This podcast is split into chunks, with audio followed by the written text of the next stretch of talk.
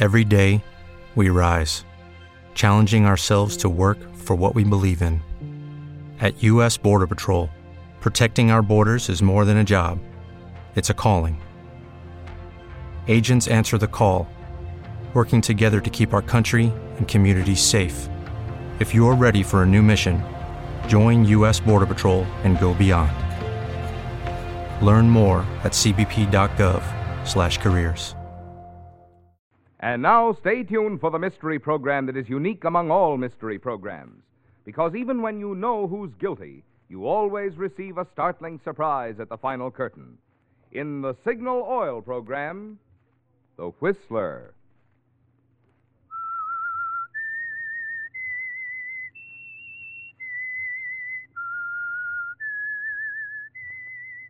S I G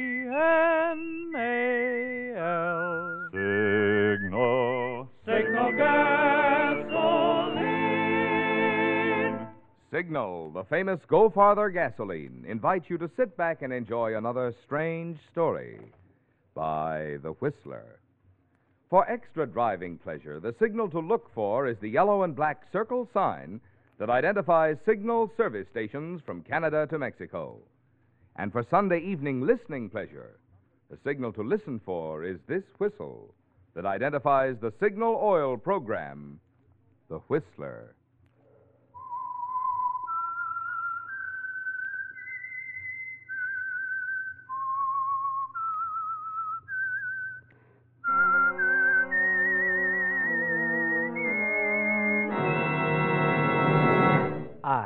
Am the Whistler, and I know many things, for I walk by night.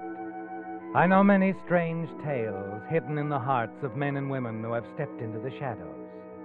Yes, I know the nameless terrors of which they dare not speak. And now the Whistler's strange story Ticket to Murder.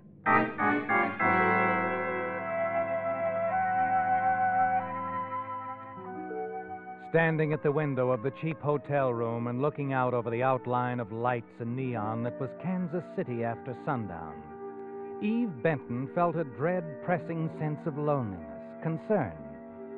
That the condition would pass, she was certain. She'd managed before, she would manage again, some way. But she wasn't thinking of that now. Eve Benton was being sorry for herself, forgetting her good points the quiet, restless beauty in her face, the sullen attractiveness of her features. She was annoyed at the city and the world. She raised the window as though voicing of her resentment, and she heard other words nearby. They came from the next room. The obvious thing, and 30000 That's the deal. Mmm, a lot of money. A lot of money. Not for the return of the Perriman necklace. 30000 And no questions asked? Is that what the insurance company says? Yeah, that's what they say. You really got the Perriman necklace? That I gotta see. Does this look like it? Yes, it does.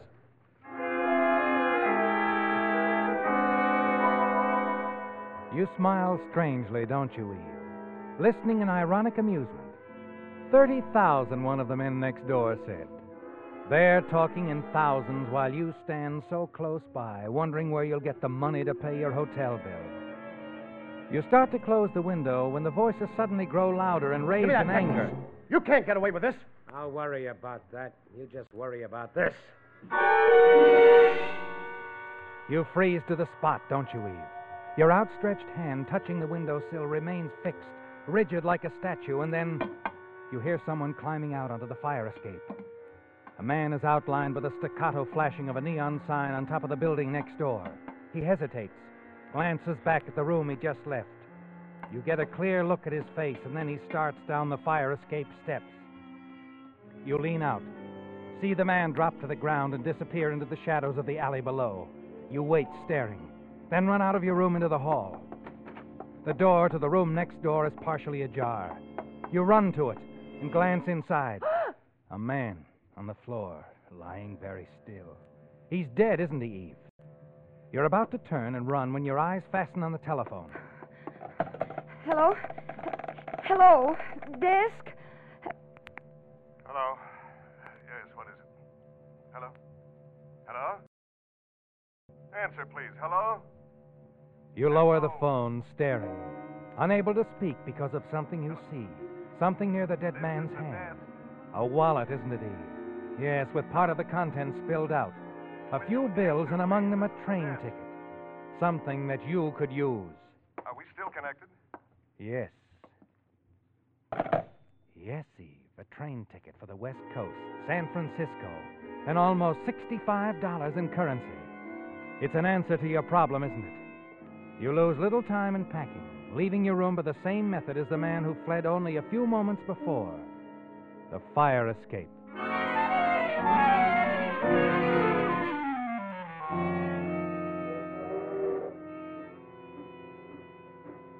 Later, as you settle safely back in the seat, the train begins to roll. You casually present the stolen ticket to the conductor. You've succeeded, haven't you, Eve? No questions asked.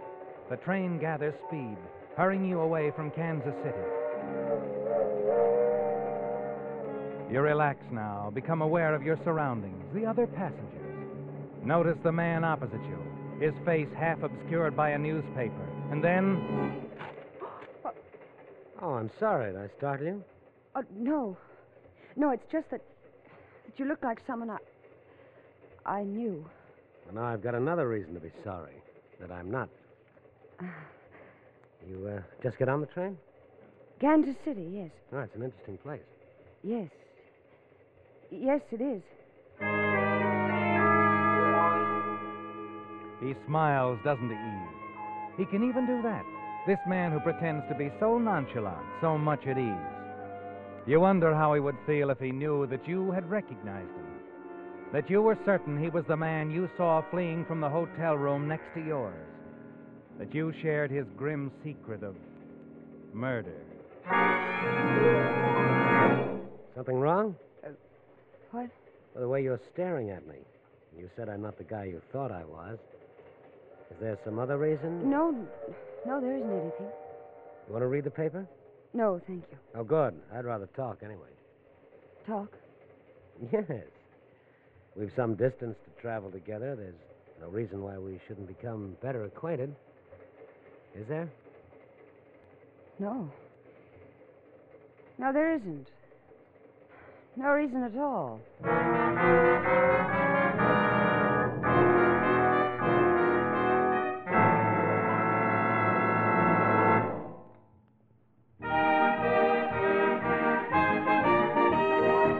Tonight's $20 Signal gasoline book goes to Mrs. W.G. Reed of Long Beach, California, for sending in this limerick. My car seemed to need overhauling. The gas it consumed was appalling. Then Signal I tried, and now when I ride, I can pay for my gas without bawling. Signal, signal, signal gasoline. Your car will go far, will go for the gasoline. Our congratulations to Mrs. Reed for her very human way of describing the good mileage you enjoy with Signal, the famous Go Farther gasoline. Too bad there wasn't room in her limerick to get poetic about all the benefits you notice when you switch to Signal. I mean Signal's snappy starting, Signal's peppy pickup, Signal's smooth, silent power. For it's a fact, mileage and performance go hand in hand. If you'd like to enjoy both, then the next time your gas tank gets thirsty, treat your car to the gasoline that's packed with go. Fill up with Signal and go farther.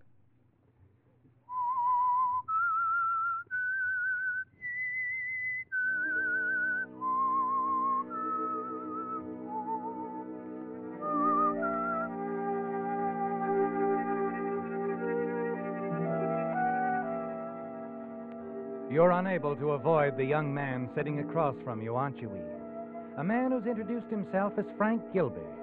A man you're certain committed a murder in the hotel room next to yours in Kansas City.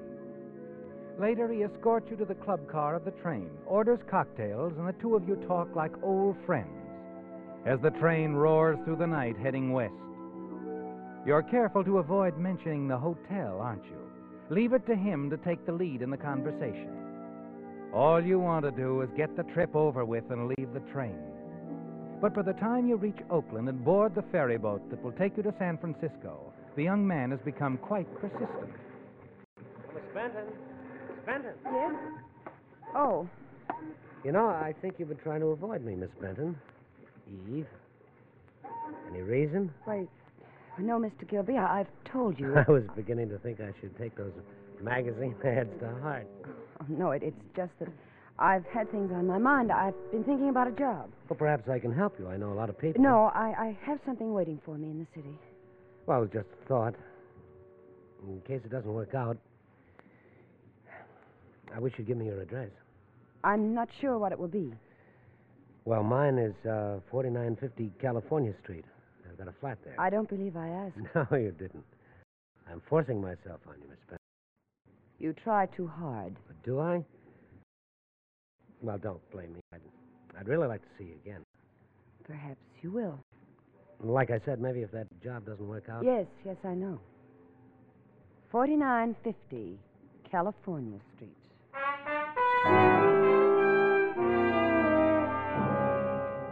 You want only to rid yourself of the persistent Mr. Gilby, don't you, Eve? Finally, once ashore and in a taxicab, you feel he's no longer a worry. You register at a small hotel on Geary Street, dismiss him from your thoughts. But late the following morning, as you're having breakfast in a small diner, you're listening to the radio, and something the news announcer says sets you to thinking about Frank and in again. local news, the Perryman jewelry case has reached a stalemate, with the valuables still unreturned. According to insurance investigator Leonard Quinn, a contact with an underworld character in Kansas City failed to take place. It has since been revealed that the insurance company has made a tentative offer of $30,000, with, as we understand, no questions asked for the return of the necklace to their representative, Mr. Quinn, or to the home of wealthy Mrs. Evans Perryman in Hillsborough. However, Oh, well, I wanted to hear that. Huh? Oh, sorry, lady. The guy was just about through, though. Well, what was that name he mentioned? Mrs. Evans somebody? Uh, Perryman, Mrs. Evans Perryman. Lives down the peninsula. Perryman. I see. You acquainted with the lady? No. No. But I've heard of the name.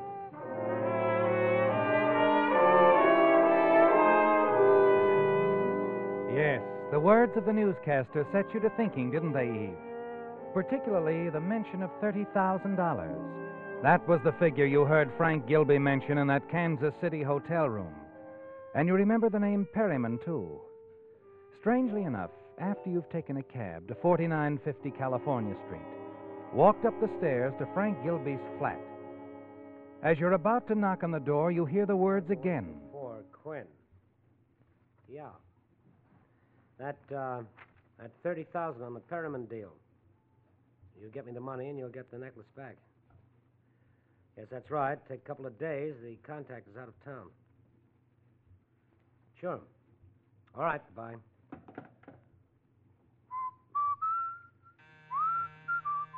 Yeah. Oh, Eve, hello. Hello, Frank. Changed your mind, huh?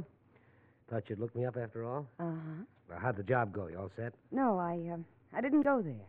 Well, maybe I can help on that, like I said. I'm sure you can. Well, come in, come in.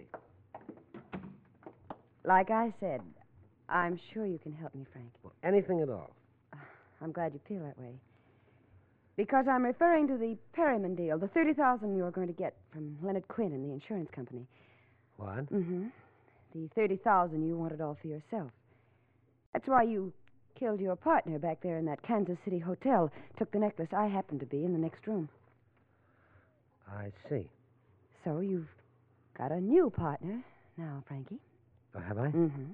And I I wouldn't try anything if I were you. I've taken the necessary precautions.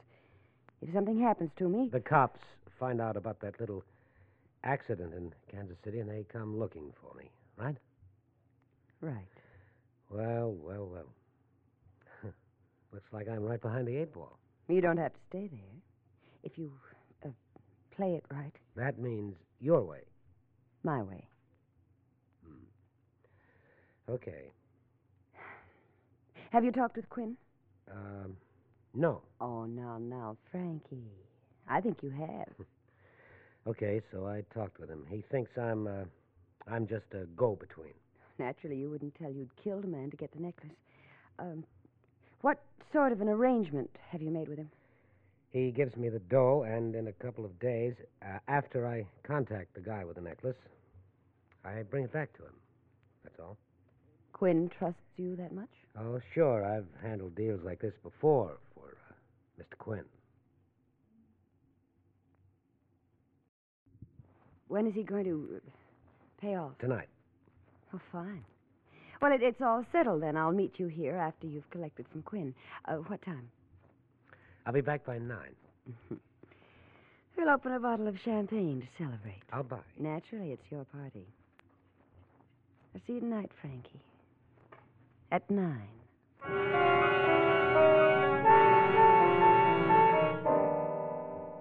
It was simple, wasn't it, Eve? Easier than you thought. And now you're in partnership with a murderer. A temporary partnership, you tell yourself, and it'll be worth it. $15,000. After it's over, you'll move on, start a new life. Yes, it was all so simple talking your way into that partnership. But as the day wears on, you begin to wonder about it. Perhaps it was too simple, Eve. You really hadn't expected Frank to accept your demand so readily. The more you think about it, the more certain you become that he'll bear watching. Early that evening, you hurry back to his flat. And as your cab turns into California Street, you see Frank board a cable car. Oh, driver, Yes, ma'am? don't stop. I've changed my mind. I I want you to stay close to that streetcar, Sure, sure. but not too close. Okay, I get it.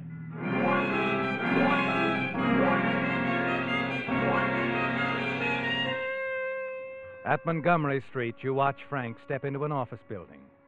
And sitting in the cab, you wait, keeping your eyes on the entrance. A quarter of an hour goes by, and then he comes out, walks back to the corner, hops onto a cable car as it starts the climb up the hill. Driver, Yeah, yeah, I know. The cable car. It ain't none of my business, lady. you're but quite right, driver. It's none of your business.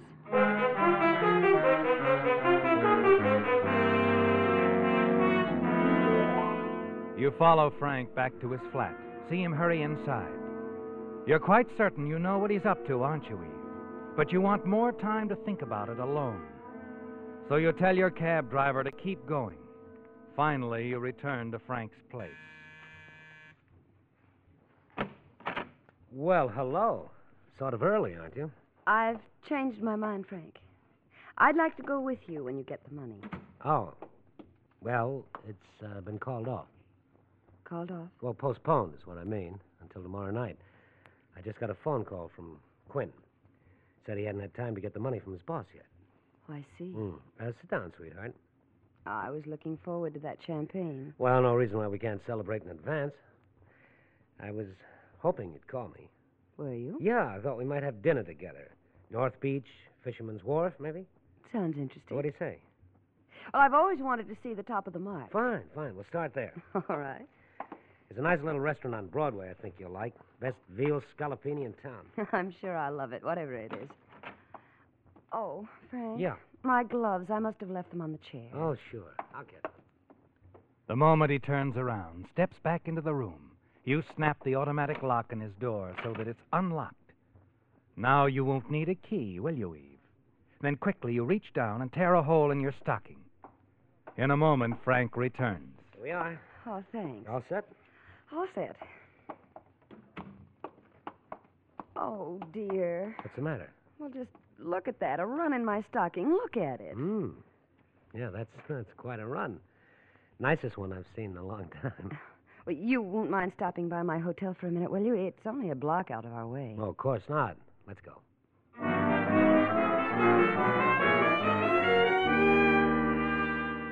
At your hotel, you leave Frank waiting in the cab parked at the entrance, while you hurry inside the crowded lobby and right on out through the door on the other side.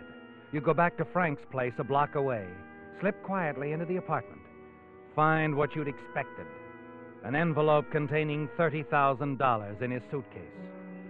You put the envelope in your purse. Well, Frank was going to double cross you after all, wasn't he, Eve? Yes, you've proof of that now.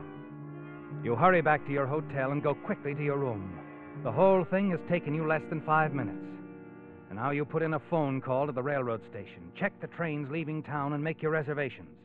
As you hang up the receiver, Yes? Yes, what? I got to wondering about you, sweetheart. Oh, Frank. Well, I, I'm sorry I took so long, but I, I had a long distance phone call Oh? from my brother. What, Newsom home? Yes, and, and not too good, I'm afraid. Uh, my father has had another attack. I, I'm terribly worried. Oh, that's too bad. Frank, about tonight.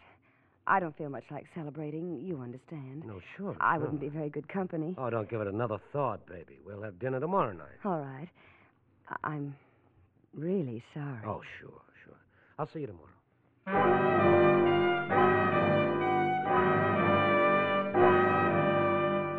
You watch from your hotel window and see Frank get into the cab and drive away.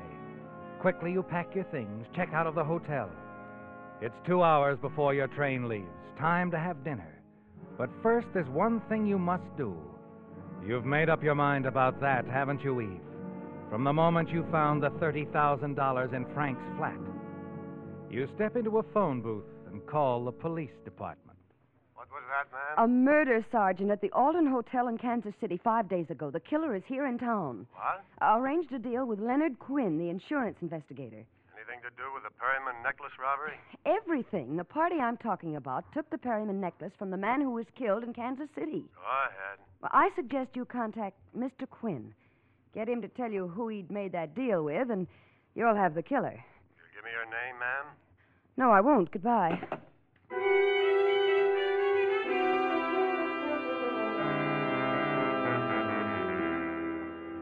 Now you're settled comfortably on the train as it moves out of the station, rumbles through the outskirts of San Francisco. You lean back, close your eyes. It's been a trying day, hasn't it, Eve? And you're tired. As you listen to the rhythmic click of the wheels, you doze off. And then suddenly you're awake again. You're staring at the newspaper headlines in the hands of the man sitting opposite. Perryman necklace mystery near solution. Local police link obscure Kansas City murder victim with theft. A cold wave of fear sweeps over you. Then he lowers the paper. Hello, sweetheart. Frank. You surprised? The switchboard operator at your hotel couldn't resist a 10 spot. I see. How stupid of me. Wasn't very smart of you to walk out with my 30 grand either. Isn't that what you were going to do? You got me all wrong, honey. I was going to surprise you. Hmm. I'll bet. okay. So each of us tried to double cross the other one. What do you say we call it even and split the money between us? All right, Frank. We ought to try to get along, sweetheart. You have something on me, and I can make trouble for you if I want to. Can you? You're in this as much as I am now. I can always say that you helped me do that job in Kansas City. Our coincidental appearances would make it pretty hard for you to deny. Yes, I, I guess it would. So let's bury the hatchet, hmm? Why not? And after we get back to San Francisco, we can do the town together, baby. Have a lot of laughs. You know, I got a hunch this partnership's going to turn out okay. I was just thinking the same thing. We'll just forget the past. Think only of the future. Right. A bright future, sweetheart. For the two of us.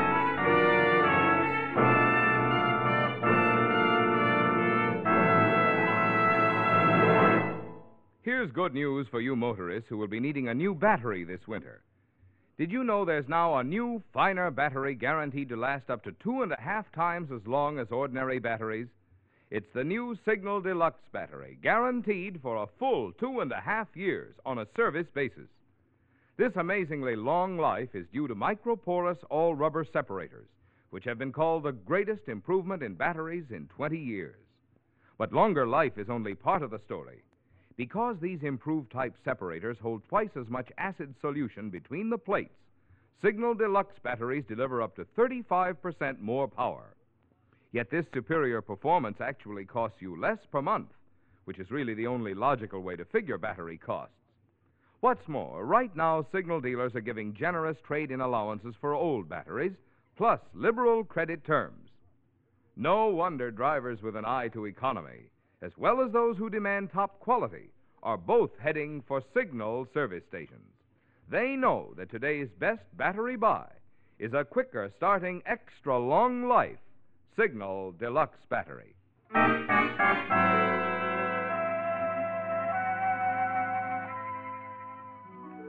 It was a shock, wasn't it, Eve, to find Frank Gilby on the train after you thought you'd slipped away from him in San Francisco.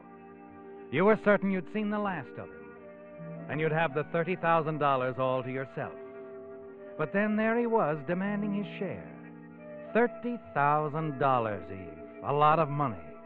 And you made up your mind that Frank wasn't going to get any part of it regardless. In the morning, when the train pulls into Los Angeles, the $30,000 is still tucked away safely in your suitcase. And you're confident Frank Gilby will never bother you again. He'll never be able to involve you in the murder he committed in Kansas City. Yes, you're quite confident. Sure, aren't you, Eve? Even as the police board the train, step into your car, talk quietly to the other passengers. And then you find the lieutenant talking That's right. to you. That's right, Miss. Uh, Uh, Benton. Miss Benton. He was sitting here opposite you, according to the conductor. Well, you say he fell off the train, Lieutenant? Oh, how horrible. Oh, he seemed like such a nice young man, too. You, uh, you didn't know him? Well, no, I'd never seen him before. We talked a little, of course, just train conversation. Hi, you know. Hmm? Oh, it's you. didn't waste any time getting down here, did you? Well, we got to keep our readers up on what's happening in our little old world, you know. Come on, Lieutenant. I want this to hit the next edition. Uh, what's with this guy fell off the train? Where'd it happen? Just out of San Luis Obispo. And he didn't fall. He was pushed. Uh-huh. Pushed. Why, what makes you think that, Lieutenant? Yeah. What's this all about? The San Francisco police got a tip last night. Phone call from a dame about a payoff. An insurance investigator was making a deal for the Perriman necklace with a party she said killed a man in Kansas City. Oh, another killing involved, huh? Mm-hmm. The insurance man was going to hand over 30 grand for the Perryman necklace. See, then you think the payoff was to be made here on the train. Yeah. Quinn completed the deal all right, because when his body was found, the necklace was in his pocket. Quinn. That's right. The man who was pushed off the train. Leonard Quinn. Well, he. He told me he was Frank Gilby. Well, he probably wanted to keep his identity covered until he'd completed the deal. I see. If our tip is right, the killer pushed Quinn off the train so that there wouldn't be any witness. Now, wait a minute. You think the killer who pushed Quinn off the train was the Kansas City killer, too? Well, that's what the woman who tipped us off told us. Now, all we have to do is examine all the luggage in these cars and search the passengers. Ah, I get it. And if you find the 30 grand, you'll have. And we'll have our killer. Huh? Well, Miss Benton, I'm sorry to bother you. But as long as we're here, we might as well start with you.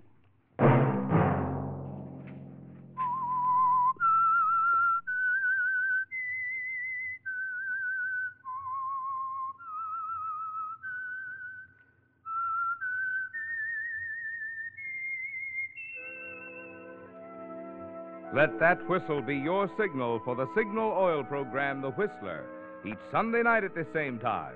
Brought to you by the Signal Oil Company, marketers of Signal gasoline and motor oil and fine quality automotive accessories. Remember, if you would like the fun of having your friends hear a limerick of yours on The Whistler, the address to which to send it is the Signal Oil Company, Los Angeles 55, California. All limericks become the property of the Signal Oil Company. Those selected for use on the Whistler will be chosen by our advertising representatives on the basis of humor, suitability, and originality. So, of course, they must be your own composition.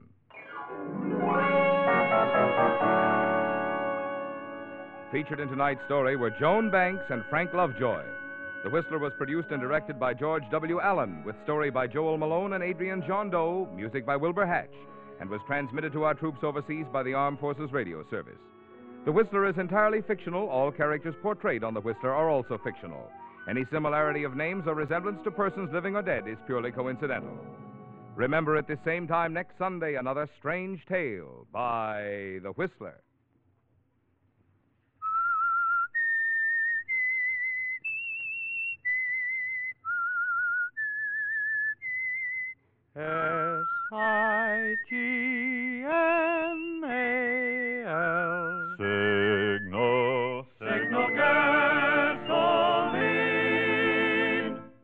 Give to the community chest, you're helping not just one organization, but many worthy causes that directly benefit four out of every ten families.